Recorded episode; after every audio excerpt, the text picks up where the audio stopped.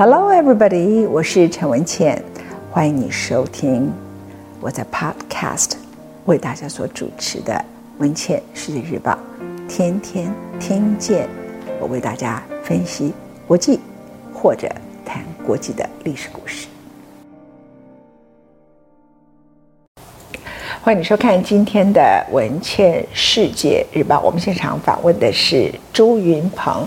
周云鹏呢是著名的经济学家，他现在已经不只是某个学校的教授，他曾经是台大经济系教授，后来到中央大学里头担任所长，现在已经是讲座教授。所以，人到一个年龄看多了的时刻，他谈问题呢会更加的深入。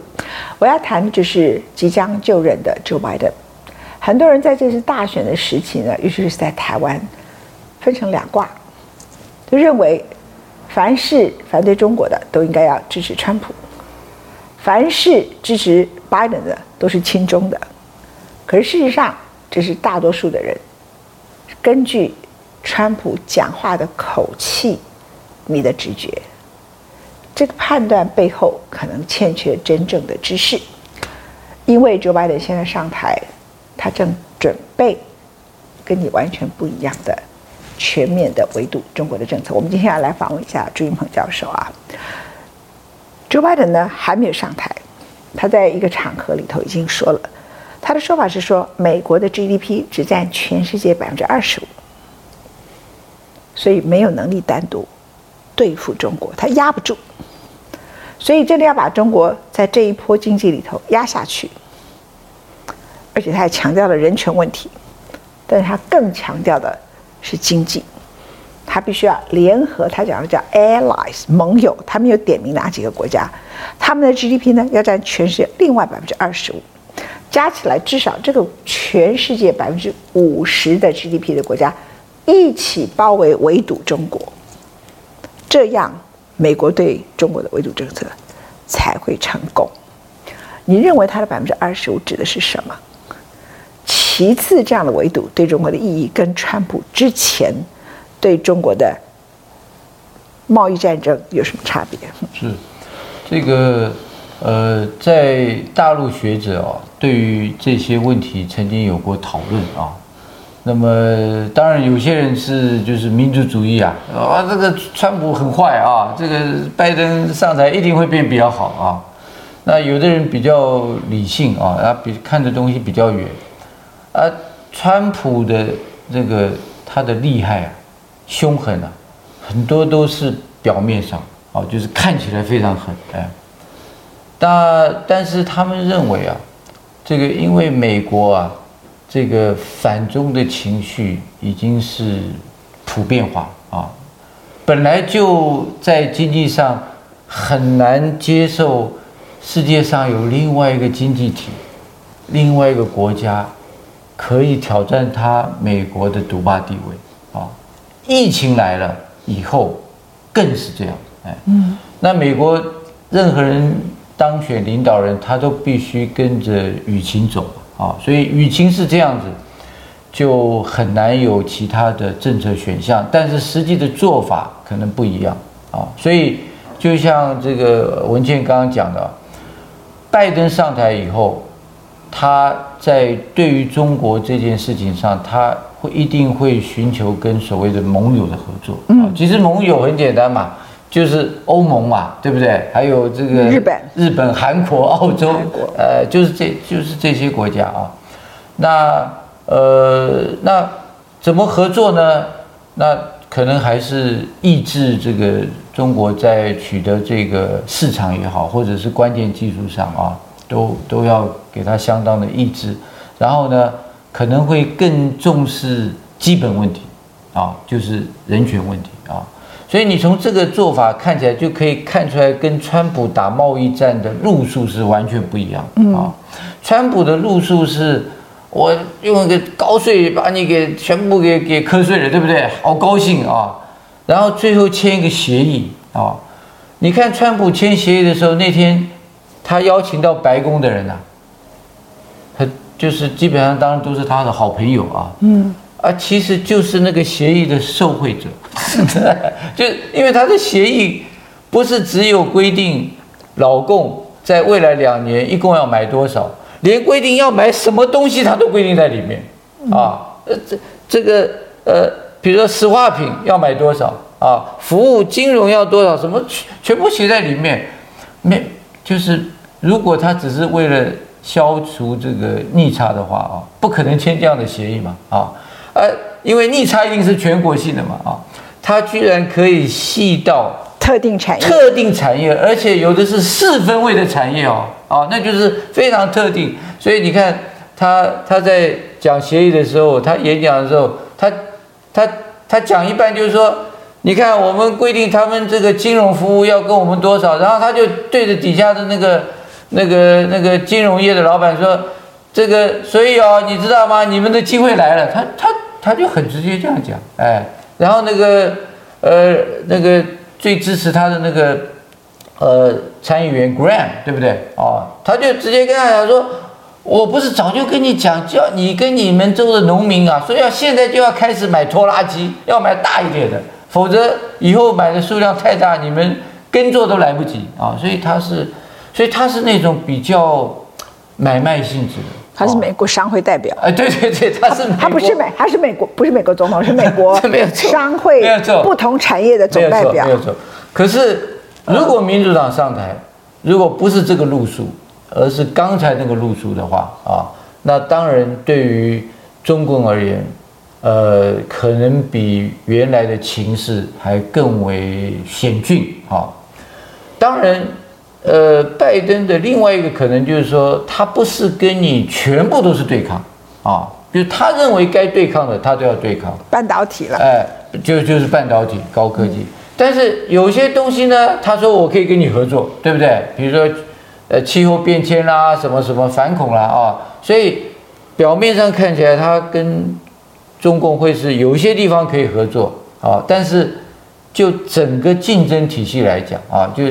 防堵中共继续崛起，来威胁美国世界第一位这件事情上，恐怕呃他会采取的措施啊，更是全面的，而且是呃就像你刚刚讲，就是联合世界上其他所有的民主国家啊，那这个对于中共的压力，呃应该会比签一个贸易协定更大。哎，OK，所以。假设我们把他的话哈很精准的看他，他不是讲说我们联合我们的 allies 盟友，我们的军队只占全世界的百分之多少，他们的军队加起来百分之多少，我们才能为主人。他讲的不是军事哦。他讲 GDP，没错，所以这是一场经济战，你同意吗？没错。好，所以现在美国跟中国之间最大的问题是中国是第二大经济体，对，他要把它打下去嘛。对，好，所以这是一场经济战，这样啊。那作为一个经济战里头呢，它现在看起来在关税的部分里头，你其实应该知道嘛，凡是从中国港口出去的，或是越南港口出去的，现在 cargo。什么阳明海运啊，长荣海运都赚钱赚疯了，cargo 全部都就是海运全部都涨价，为什么？因为它的关税只有百分之七点五啊，也就是说你讲的就是川普做的叫 show business，对对，他是作秀给一般老百姓看，对对对。对。接着贸易谈判的内容，他是给他的金主、他的好朋友们，没错，就直接的真的直接到位，送到你家门口，送到家，OK。百分之七点五，很多人都算很多，可是大家算数算一下，他讲的是在美国什么 Costco 啊、沃尔玛那些东西 涨百分之七点五，我把它涨百分之十比较好算，十块钱涨百分之十是涨多少？涨一块钱，一块钱美金。哈，这一块钱美金呢，如果你是美国的进口贸易商，你就吸收里头的成本，你觉得一块钱还好啊，你就少一块钱利润。那有的时候，我据我所了解，沃尔玛就涨价一点点。啊，老百老百姓也没感觉，对对，就消费它可能涨成十块半，对对对对，然后沃尔玛呢吸收里头的可能零点二五嘛，对，然后进口商零点二五嘛，然后要出口商也再让一点，到最后这个就没有掉了，因为一块钱美元大家各分四分之一 就没有了，你懂我意思吗？就没有了。啊。那我所以为什么 cargo 会那么多呢？哎，我觉得这事情就我说为什么会有这么多 cargo？突然之间这么多 cargo，因为中国也出口大增，越南也出口大增，因为居家隔离嘛，那大家在家里没事干啊，没错，在家里没事干，哎，那就来买油漆啊，油漆下下，哎，那来买这个地板啊，塑胶地板，这个厨具很旧了，就是买一个。那大家想要厨具很贵，会有人换吗？在美国的厨具，因为 made 有些 made in Vietnam，有些在越南制造，但是更多是在中国制造。它看起来啊，跟德国制造、意大利制造差别没有那么大。其实台湾很多像樱花的国产产品，其实你真的去好好的用它，我自己都用国产，根本没有差别那么大，有差别一点点，可是那个金额差别太大。比如你在台湾，你买一个国产的厨具，可能加起来是呃。二十万台币，你买一个意大利的厨具，你可是一百万、两百、一百五十万台币啊！那在美国，我曾经看过沃尔玛，他们很漂亮，我看了就很气啊，很漂亮，一整套的，上面都是 stainless，都是不锈钢的，很美的一套整个茶具啊，而且厨具这样子这个买，我看那个价格，哟，怎么才七千块钱美元？就是我讲的二十一块钱，二十一万台币左右。所以如果有人想要换厨具，趁那个时候就换一换。塑胶地板也都很便宜，你到沃尔玛去看，什么东西都很便宜，这样子啊，因为全部都 made in China 或是 made in 越南，衣服还 made in Bangladesh 孟加拉这样的 OK。那所以呢，我们回头来看，就他居家隔离，他没事干，所以他就这个也在换，屋顶也在修。那他们就跟我讲说，这个有三家卖场嘛，有一家卖场是 Trump 的好朋友，叫 Home Depot，他就全部只进。美洲做的，美国做的油漆刷子一把十块钱，嗯哼，一边刷那个毛就一边掉，还粘在墙壁上。然后如果说呢，它是 Made in China 的，它那个油漆的手把呢有很多漂亮的颜色，它可以一把，它可以十块钱买三把刷子。如果呢你买越南的，它大概可以买四把刷子。OK，那越南的有些品质好，有些品质不好。中国的呢大概。十块钱三把刷子都做得很好，所以沃尔玛卖的最好，Home Depot 生意就变不好了，这样啊。哦、那我现在回头就跟你讲，就是说这段时间呢，就是出口大增，所以拜登可能做一件事情，他就觉得这种对反正美国人不利嘛，没什么意义啊。可是他来的是实质狠的。那我现在要问你的问题是说，所以对中国来说，他将来面对这样一个包围，我请你做个大判断。中国会不会被打下去？呃，中国大陆本身的经济啊，它已经有它一定的动能跟它的规模啊，呃，所以我认为成长减缓是可能的啊。其实这也就是美国要的，对，它要延缓你。变成是最大经济体的时间啊，就是把你从原来百分之七达到百分之三跟四，对，就是成长率。本来是五年要追赶上我，变成十年，本来是十年就变二十年，哎，其实美国打算就是这样的啊。那所以呃，这个是基本的这个动能啊，然后再下来呢，当然就是要看技术的含量，嗯。啊，那就要看它是不是真的能够用有效的方法啊。突破现在的围堵啊！当然，他们也是有一些地方有一些进步了啊。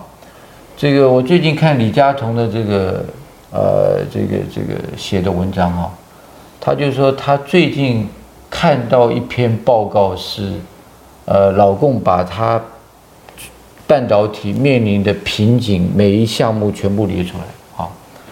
他说他在之前从来没看过这个。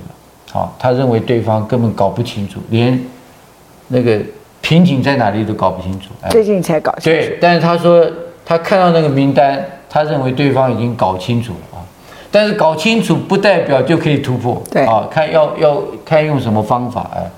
比如说以现在这个乱象，就是全国各省每一个省都成立了半导体公司啊，然后全国都成立，因为上面有政策鼓励啊啊，大家就来这。这样子是，呃，我认为是这个不容易成功哈，而是要应该是要比较集中火力啊，也许不是一个啊，但是因为它地方大嘛啊，但是至少是很少数几个，而且后面要有非常强的那个学术团体啊，科科学研究团体在那边啊。但是 anyway，这个就要看他们呃能不能有有这个内行的人呐、知道要怎么样发展这些产业啊。那我你觉得现在有吗？在现在你不知道，可是之前看起来好像没有嘛。之前没有啊，现在至少就半导体来讲啊，我想名单是知道了啊，可是这个全国这个大名大放，到处设那个半导体工厂，这个看起来就是不大对哎。这个这个这个最不对的，其实您帮我们讲一下韩国的经验。韩国所以会在亚洲金融风暴倒下去，就是因为他们各大企业。全部都自己恶性竞争，没错。然后，所以后来韩国整个 LG 要倒了，然后呢，也各公司都破产了。韩国政府就进行跟 IMF 进行这几个企业的所有的重组，那最后韩国才变成今天大家认知的一个韩国。其实中国其实应该要阅读韩国经验，你同意吗？没错，他应该要阅读韩国经验。那我看到的就是说，呃，我觉得他应该开始注意到高科技。然后呢，他要求政治局常委呢跟政府部门的人叫户外上课学习。就户外上课学习，我当时觉得很纳闷，叫做 BAT，百度，搜寻引擎有什么好学的？游戏软体有什么好学的？这个跟游乐产业、娱乐产业，就是他们要去学综艺节目吗？要去学 Disney Hollywood 吗？不是生命线，不是经济的生命线。你说阿里巴巴它还算商务网站，但是你说像 Amazon 的话，人家是既做云。又做商务网站，而且他透过商务网站的这种不断的运算，然后来一直改善他的云，所以他是用这个商务网站本身来养他的云，然后不断不断的一直在发展，最后他的云变成非常的好，对，最有竞争力的就是亚马逊嘛，对不对？哈，那可是某个程度来说，当然中国自己其实不是完全没有注意这件事情。据我所知道，他曾经在北京旁边的亦庄，那个时候还联合了台湾的几家企业，加上。雅虎一刚开始的创办人叫杨致远，然后加上中国大陆的几家比较厉害的硬体跟软体的工程师，合在一起，希望能够写出云的基本平台，嗯，但就写不出来，是。人才不足，好，所以最后还是投降。拥有云的还是 Google，尤其是亚马逊，尤其是 Microsoft 啊，Google 这些公司，Facebook 等等。那所以中国那一波失败了，那个失败，我觉得那时间也太短，就喊失败。这证明什么？就是那个时刻的中国在追求科技这个产业时候，大家都急着要交成绩单。那你写一个云，怎么可能两三年就宣布失败呢？你应该花个十年的时间宣布失败。第二个，像中芯半导体，已经二十年了，这二十年国家都不重视它。都没有去想到这个问题的严重性。那张汝京呢？当然他被控诉，他他最后也是被成立，就是他偷了台积电的东西。可是你过去二十年以后也没有科技冷战，你自己通通都发展不起来。你现在才要来发展，荷兰经济社部也不卖给你。美国的软体尖端的也不卖给你，日本的机器设备也不卖给你。你要发展核情的困难啊，给你二十年都没有发展核情困难，所以你要不要来谈一下啊？就说其实中国现在面对的问题就是，过去呢虽然重视了高科技，在两千零八年金融海啸，知道要从制造业转型，所以就注意到了内需，也注意到了科技业。可是当时的科技业非常走向那种运应用型的科技业，美图秀秀啦，分享办公室啦。然后 BAT 这种的游戏软体了，全部都在。有一段时间，中国是游戏软体大国这样的啊。全中国的首富以前都是房地产，后来好几个都是游戏软体的。所以我我就是说，他对于这个整个硬体跟真正科学里头基底啊，打得非常的脆弱。那那现在一鼓励，就像搞太阳能一样，他搞到这么困难的公司，我曾经在。呃，《世界日报》里头我说过，就是张忠谋当时他就已经警告过蒋经国的幕僚，主要是孙运璇，就当时就警告说，经济部长说，你要成立一个台积电，你就要想象，它就是一个跟世界一起竞争的，所以如果没有一定的经济规模，没有一定的整个公司很大的一个规模的话，你要做世界第一、第二，你做不到，你就倒了。那中国没有意识到这一点，所以他没有跟台湾的台积电学习。那台积电等于是当时蒋经国下令，然后整个孙运璇呢了解了张忠谋给他的建议之后，他们就改变他的策略。他本来想成立一个小小的像紫光这种公司而已，所以就举全国之债务去支持一个台积电。那整个韩国其实也曾经犯现在中国的错，后来破产了以后重整。你要不要谈一下韩国经验？我从你那里学很多。哪里？没有错，韩国就是。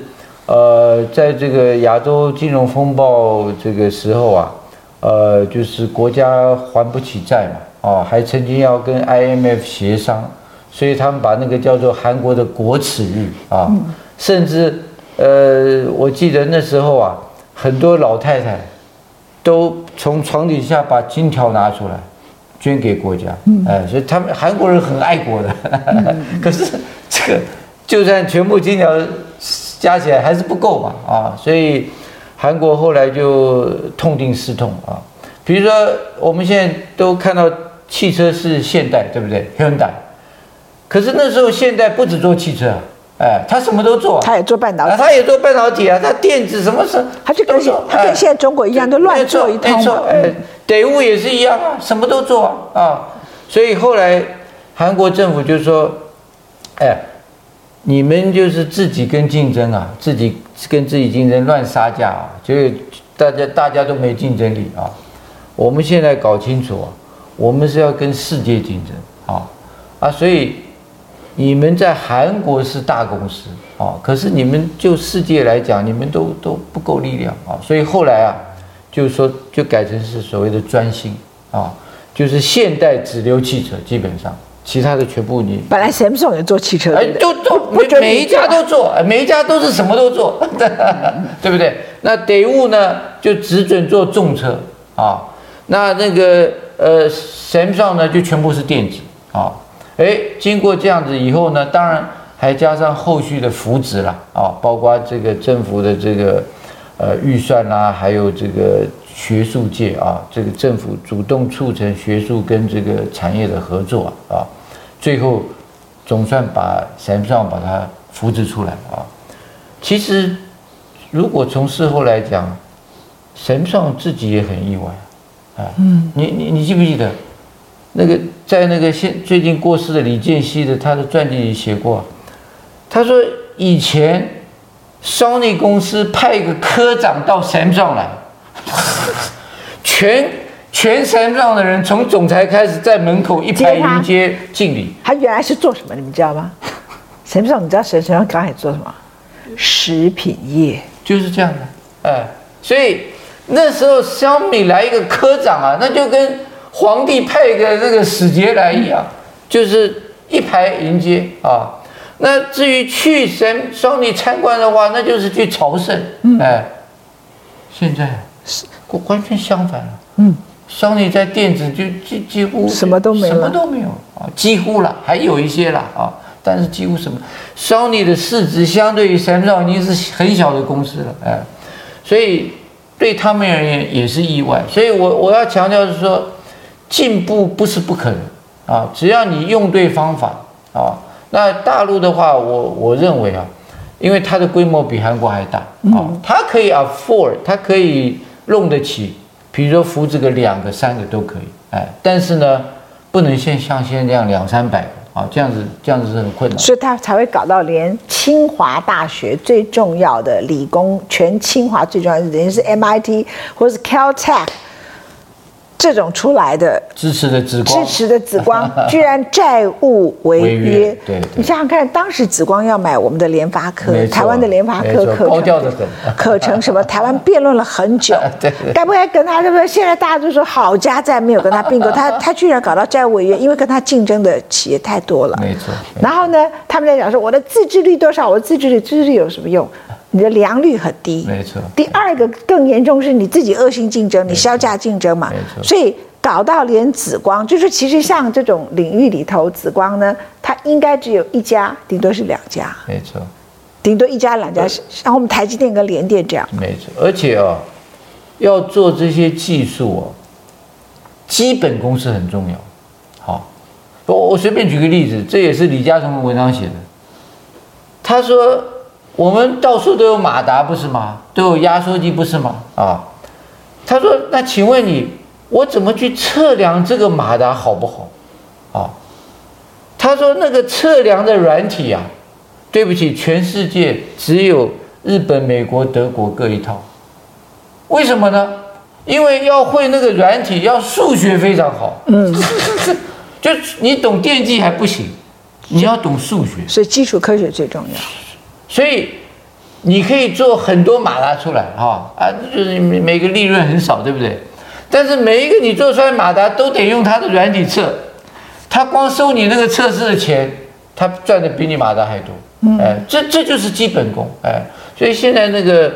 呃，所以就是大家很清楚嘛，这个华为本来不是说你不给我那个晶片，我就自己设计，对不对？哎，啊，他自己设计，他必须有人帮他代工啊，所以台积电帮他代工啊，他本来以为是这样子可以，哎，可是后来他也发现，他设计的时候用的那个软体也是垄断的，全世界就只有这几家有，嗯，啊，那这几家。在美国禁令以后，他就不再跟你签约了。意思就是说，你原来买的 version 啊，你就只继继继续用下去。啊，就用旧的。就就跟这个 Windows 啊，Windows 现在有新版了，对不起，你新版不卖给你。那那你怎么设计？全世界其他设计公司都用新版的，只有你用旧版的，你怎么可能有竞争力嘛？哎，当然，台积电呃那个台积电不不能卖以后，那个设计公司也就没有了，因为他他。他要有人帮他生产啊，所以他后来跟联发科买，哎，那现在联发科又被禁止啊。当然听说高通是被准许可以卖给他了啊。那呃，可是而且是一批一批特准的，对对，不是永久特许啊。而且他卖给他的是低阶的，低阶的，哎，是用在四 G 以下，嗯啊，而不不是给五 G。所以华为已经宣布。下个次的手机是四 G，对，华为宣布，投就等于是投降了。对，哎，因为因为他拿不到晶片了，哎，啊，但是呢，哎，不是投降，我这句话就不得已了，就不得已，哎，已经是不得已，没有错，没有错，就是就是打下去了。对，但是所以如果他把它当成一个概念来讲，就是原来的中国科技要往五 G 走，对，就经过光是这个阶段的围堵，就是往四 G，对，就就等于是。Delay 了嘛，所有东西都 delay 就 delay 了嘛。哎、然后你本来在五 G 里头领先了大家，现在你自己都要降到四 G 去。对。对那传如果 Joe Biden 再围堵下去，你就更难突破嘛，对不对？就是让你更慢啊，意思就是你最后都是要靠自己了啊。当然，呃，最近我们也得到消息啊，因为呃那个荷兰 ASML 卖的那个。那个就是超超超紫光的那个磁刻机啊，湿式磁刻机啊，那个湿式还是我们台湾人发明的，哎，现在是以前是台积电员工，现在是交大的讲座教授，已经退休了。嗯，湿式就是就是他那个影片很有很有意思啊，他那个镭射打出来之前啊，要先通过一个水滴，就是他要刚好放水滴啊，刚好让那个镭射是经过那个水滴，好让这。所以湿式是 literal 是湿式，就是 wet 啊。好，那可是呢，呃，那这个 AASM 没有不不愿意再卖给那个大陆的中芯半导体啊。他被美国逼迫。对对，他也不得已。虽然他是荷兰公司啊，但是他只要里面有任何是美国零件，美国就说他很他很多很多个美国的软体跟零件。所以呢，嗯，但是呢，呃，比如说以这个半导体来讲的话，呃。其实也有另外其他种的建筑方法，啊，就是说，就是这一套你不给我，对不对？我要 copy 你的也很困难，但是呢，我可以走另外一条跟你那个就是方法是完全不一样的思维的模式啊，啊，最近也也有一些进展啊，所以，呃，我不认为说会全面打趴永远。我不认为不不可能用，我认为是时间的问题。时间你觉得估多久？呃，这个我要就是任正非自己讲嘛，要要差不多准备五到十年以上。嗯，哎，任正非自己讲，对对对，五到十年以上哈。不过这里头有一个大的历史问题，就是说美国呢，对于任何一个国家成为第二大的 GDP 都很紧张。对。他就打了，所以就打过日本，没错，这是打中国，没错。但是他打日本的时候，做梦都没有想到有一个世界上会有一个国家，那个国家居然叫中国。他一九八五年广场协议，他在签订的时候，中国人啊，一九七九年才改革开放，连怎么好好盖一栋大楼都不知道，他怎么样不会想到这个叫做中国？OK，他的 competitor 会是中国，对不对？他更不会想到金融海啸的时候，全世界前三大银行都是中国的银行。那，那时候还还要用粮票。那时候买东西还要用粮票。我很记得两千年我去上海的时候，都被人家说：“哎，你千万不要喝上海的，拉肚子。”我就不理他，喝了还真拉肚子啊。也就是说，中国的发展是没有人预期的。没错。好，那他把中国打下去了，他就没有第二号的 competitor 吗？还是会有啊？还是会有，永远会有。那 who？我东南亚也会起来啊。哎，我说第二大经济体，哦，第二大，第二大的话，欧盟就很大啦，尤其是德国，呃、对不对？对啊，哎，而且德国是有自有技术的哦。对啊，所以现在老共很多东西是跟德国买的，是，哎，德国是很多很多东西都有自有。讲难听点，现在的疫苗是谁发明？还不是 Pfizer 只是经销而已啊，还是 BioNTech 还是对啊，是德国啊，没有错。最好的还是两家，一个牛津团队，一个是德国公司，都是都没有没有一家是美国的研发团队，哎，一个是英国，一个是德国，所以所以欧盟以后他也也，我想他们也会慢慢经过川普的历练啊，我想欧盟多多少少会想想说。我我我也是 somebody，对不对？好啊，我在你们中跟美的斗争过程中，其实我是有关键地位。好啊，我如果全部听你美国的，好像我也没得到什么好处，反而要我付更多的军费，对不对？所以他们也会思考。所以王毅前一阶段就中国的外交部部长，他把整个所有的美中冲突，他觉得真正的战场是在柏林。没错，没错。是对的，非常谢谢朱云鹏讲座教授接受我们今天的访问，也谢谢各位今天，希望你从《世界日报》里头，我们都可以学习到更多的事情，非常谢谢，我自己都学到好多事，谢谢啊，谢谢。